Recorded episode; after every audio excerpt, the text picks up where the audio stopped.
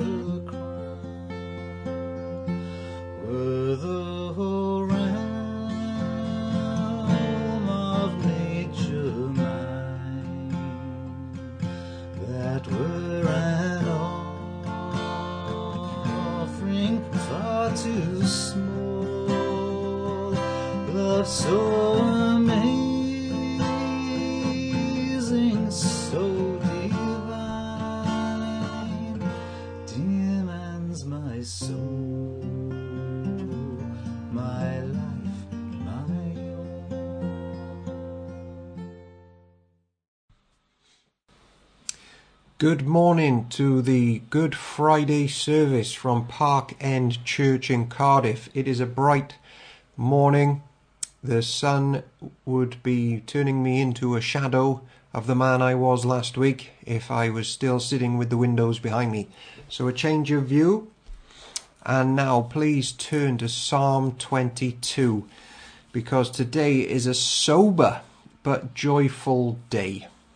Um, in fact, we're going to be so glued to Psalm 22 to see how graphic and disturbing the crucifixion of Jesus was. I'm going to keep it up there so you can see for yourself the whole sermon long. May the word of God speak to us this morning because now we're at the heart of the Christian message Christ crucified for church. There's Psalm 22. Now bear in mind in Galatians chapter 6, Paul says he boasts in the cross and the events of Good Friday, like there's nothing more precious to him and the early church than Christ crucified. I'll just take that down a second because uh, before we get there, in the turn of the century, Robert Booth from the Salvation Army said Christianity is heading to a period where there's loads of heaven mentioned and no hell or judgment mentioned at all. I'd say he's quite spot on actually. That was quite a prophetic message because there's loads of sort of hippie esque views of the love of God which don't involve involve punishment or judgment where he sort of just forgives everybody like sin is nothing. Well, Good Friday demolishes that view of love, that sort of John Lennon esque view of love where it's all Shangri La and we just sweep each other's problems under the rug. It doesn't it doesn't work on a human level and Good Friday shows it doesn't work on a God level either. Psalm 22 shows Jesus experienced hell on earth. Such was the power of human sin that he was crucified and experienced hell on earth so that his church doesn't have to. So we're pulling no punches today. Psalm 22, a vision of Jesus on the cross. This blows away any notion that God the Father doesn't punish sin and that he doesn't want to banish it. God is not a big drip in the sky. Church life isn't about sitting on fluffy clouds, playing harps, and eating Dairylea cheese. Evil gets punished by the living God. He can't let it anywhere near him. So, as we look at the events of Good Friday and the crucifixions, for some of us watching, we'll find it repulsive. It actually says that in the Bible. This will split planet Earth in two.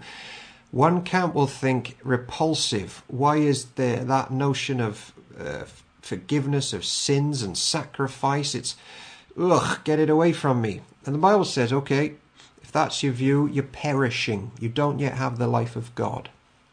The other group will say, I'm so in awe and thankful for Jesus for taking my sin upon himself and going through this for me that God may then see fit to dwell in my heart because sins have been forgiven. Thank you, Jesus. So, Psalm 22, a window into the thoughts and prayer life of Jesus as he suffered. History written in advance Here's verses 1 and 2. My God, my God, why have you forsaken me? Why are you so far from saving me, so far from the words of my groaning? My God, I cry out by day, but you do not answer, by night, and am not silent.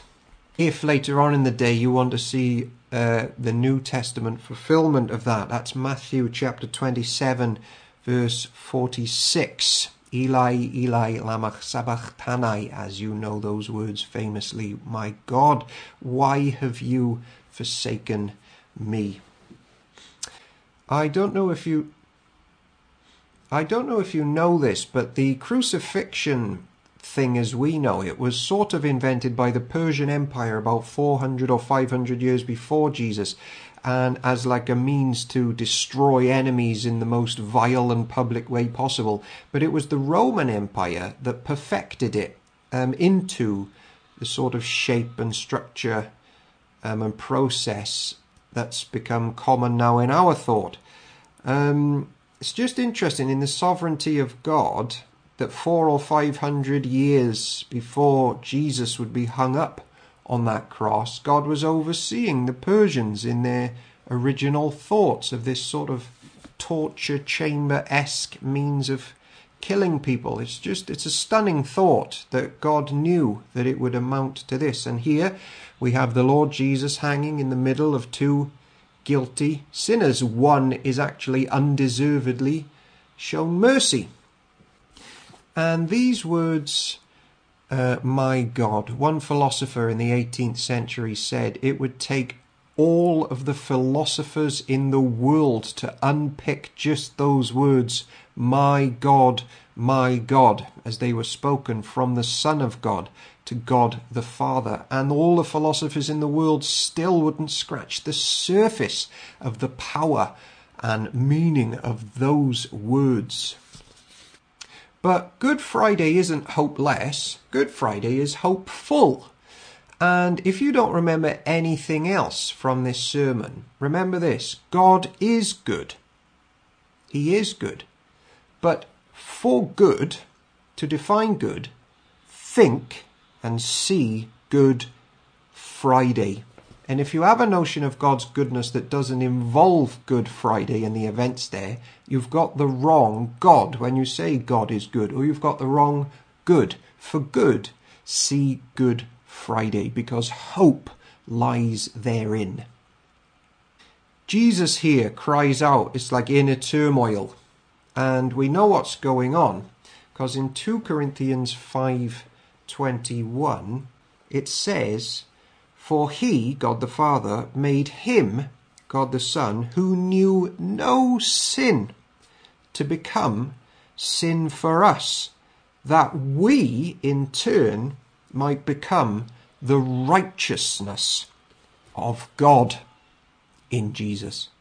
It's like, are we righteous? Is the church righteous today in spite of all of our failings and foibles and letting each other down and letting God, God down? Miraculously, the answer is yes, because the church's sins were put on him and he was made to be our sin. And in exchange, the church, by God the Father, the bride of Christ, is declared righteous, my beloved, no longer orphans, holy, sanctified, my special possession, a royal priesthood, all because of the events of Psalm 22. Here we have, for the first time in eternity, God the Father turning his face away from God the Son, so that there would be a day where he wouldn't turn his face away from us, the church, those who trust in Jesus. The Father will never turn his face away from us. For the first time in eternity, their fellowship is disrupted and almost shattered because of this invasive enemy called sin, which had been put on Jesus, and the Father cannot look at it. His beloved has now become sin. Whatever darkness we might enter this week as the church, our mediator, high priest Jesus, knows it. He gets it, and he can be in it with us, making sense of it. Those first few words of Psalm 22 reminds me of and brings gravitas to John Newton's words how unspeakably wonderful to know that all our concerns are held in hands that bled for us. Here's verses 3 and 5. Yet you are enthroned as the Holy One. You are the praise of Israel. In you our fathers put their trust. They trusted and you delivered them. They cried to you and were saved. In you they trusted and were not disappointed. Here's an interesting question. What is a massive part of Jesus getting through these events and not failing and crumbling and falling into sin and despair? What helps him trust the Father? And what can help us keep afloat in life and death from falling under into decay, despair, and lostness? What is it? Well, what happens in verses 3 and 3 to 5 is we see Jesus actually recalling scripture as he's going through complete turmoil and difficulty and darkness, experiencing the wrath of the Father. Jesus remembers scripture. He knew the scriptures and he recalls it he starts recalling in these verses all of the believers that ever trusted in the living God, and he reminds himself that God the Father was praised by them no matter what they went through, and he kept them through it. Knowing the scriptures sustains Jesus in his moment of agony. One of the reasons I love church is because um, just like Jesus, scriptures are opened there and discussed and explored and learned together. There we learn to bow the knee to the opinion of God, which is greater than ours. You remember Jesus in the temple, Bible open with other people around him, preaching it when he was just a boy. And what a great pattern. There we learn uh, the ways of our God. Each night, um, at the moment, from 9 till 10, we as Park End members are reading um, on YouTube live the Holy Scriptures from start to finish. It's a really great practice to do. Come and join us. Maybe then the Holy Spirit will help you recall the ways of our God when we are brought through tough times, when we're tempted uh, to go this way and that way, when we're asking the big questions of life. It's great to know the Scriptures and how God deals with people. Here's verse 6 but I am a worm and not a man, scorned by men and despised by the people. Now, pause here. This is the Lord Jesus Christ, the beautiful one, saying that. He feels so judged, it's like he's being cut off even from his humanity. He's like, I am a worm trodden underfoot. Consider who is saying that on our behalf, so that we may never feel cut off from true humanity, that we may stay connected as humans and experience the life of God in us. Jesus from heaven above, now like a helpless creature trodden underfoot. The ruler of angels, now but a worm. Here's an interesting question. Why do so many people not want to come to Christ? Why do so many people reject the life of Christ and church life? I think one thing is because you do have to come to the point where you say, I'm boasting in that cross. It's special to me. And for us to get there as a church, we have to put our hands up and say, My sins were also laid on the Son of God. Now, that is a massive pill to swallow, to come that far to say, We, Lord, have sinned. Tis I, I hear my mocking voice call out among the scoffers. It's as if David is there, it's as if we're there. Were you there when they crucified my Lord? If he's prodding you now, don't resist him. Accept the conviction and say, Lord, deliver me. And new life begins. Verses 7 and 8 all who see me mock me. They hurl insults, shaking their heads. He trusts in the Lord. Let the Lord rescue him. Let him deliver him, since he delights in him. What's interesting there is how it's the rejection that he experiences of people and from people that really, really cuts Jesus because humans are designed to have fellowship with one another because we're made in the image of God, Father, Son, and Spirit, fellowshipping with each other.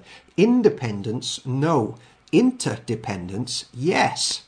And here, Jesus is cut off from not just his Father, but from people, and the insults and the mocking hurt him. Isn't it really sad? The more religious some people become, the less human people become. Jesus wasn't like that. He's a man of the people. In these difficult times of COVID 19 lockdown, we're to be fully human, fellowshipping with one another, ringing, texting, emails, knocking on the doors, looking through windows, anything we can to keep showing people we are not in isolation. We, well, we are sort of following the government rules of isolation, but we're not in absolute isolation. The church is still here together, made in the image of God, not cut off from one another and not cut off from God, because that, according to Jesus here, is a terrible thing. Verses 9 to 11. Yet you brought me out of the womb. You made me trust in you, even at my mother's breast. From birth I was cast upon you. From my mother's womb you have been my God. Do not be far from me, for trouble is near, and there is no one to help.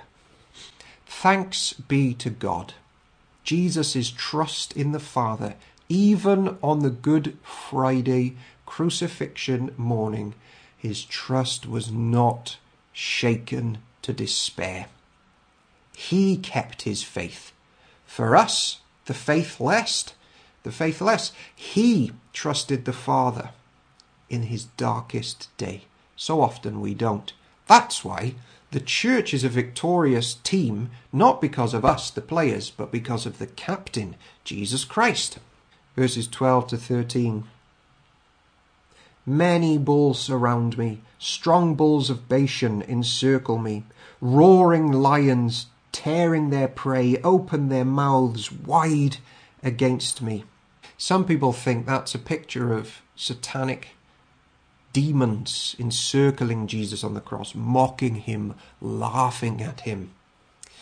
Others just think it's a picture of being frightened, like there's wild animals. It's like the people around me who hate me are like wild animals scorning me, whatever it is. Be sure that you one day don't have to take this penalty for your sins. Cast them onto Jesus. May his experience be your experience. The graphic nature continues between verses 14 and 17. I am poured out like water. All my bones are out of joint. My heart has turned to wax. It is melted away within me. My strength is dried up like a potsherd, and my tongue sticks to the roof of my mouth. You lay me in the dust of death. Dogs have surrounded me. A band of evil men has encircled me. They have pierced my hands and feet. I can count all of my bones. People stare and gloat over me. Jesus looking down at his own bones on the cross. Other people gloating over him. This is the reality of judgment. It is a fearful thing to fall into the hands of the living God, where sin is exposed finally in its full and ugly and powerful nature. It leaves us nowhere but hung up and cursed. But now look at the prayer of death, but how Jesus remains the man of faith. 19 to 21. But you, O Lord, be not far off, O my strength. Come quickly to help me. Deliver my life from the sword, my precious life from the power of the dogs. Rescue me from the mouth of the lion. Save me from the horns of the wild oxen. I will declare your name to my brothers. In the congregation, I will praise you. Jesus remains the man of faith, trusting the Father and his purposes unflinchingly, going through this for the church. Hallelujah. What a Saviour. I think this psalm goes quite a long way in answering that question that's asked a lot why does God allow suffering?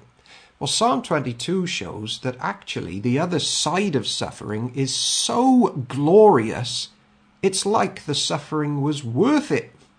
For example, we bring children into the world knowing that there will be pain. Pain for the mother as she gives birth, pain for the child as the child grows up through life. But there's glory in it. Glory the moment the child is born, and glory as the child grows, even though life is difficult. There is glory. Painful? Yes. Worth it? Yes. Here's Hebrews 12, verse 2 fixing our eyes on Jesus, the pioneer and perfecter of faith. For the joy that was set before him, he endured the cross, scorning its shame, and sat down at the right hand of the throne of God. Consider him who endured such opposition from sinners, so that you will not grow weary and lose heart. He went through this for the final outcome to bring church to that world where there is no sin, no tears, no decay, where each and every Christian that has suffered in the name of Jesus will look back at it all and say, It was worth it for the comfort, that matchless joy that I experience now. And we model that faith on knowing things like Psalm 22 and Hebrews 12 and what Jesus went through and the joy that he now has. The joy that was set before him.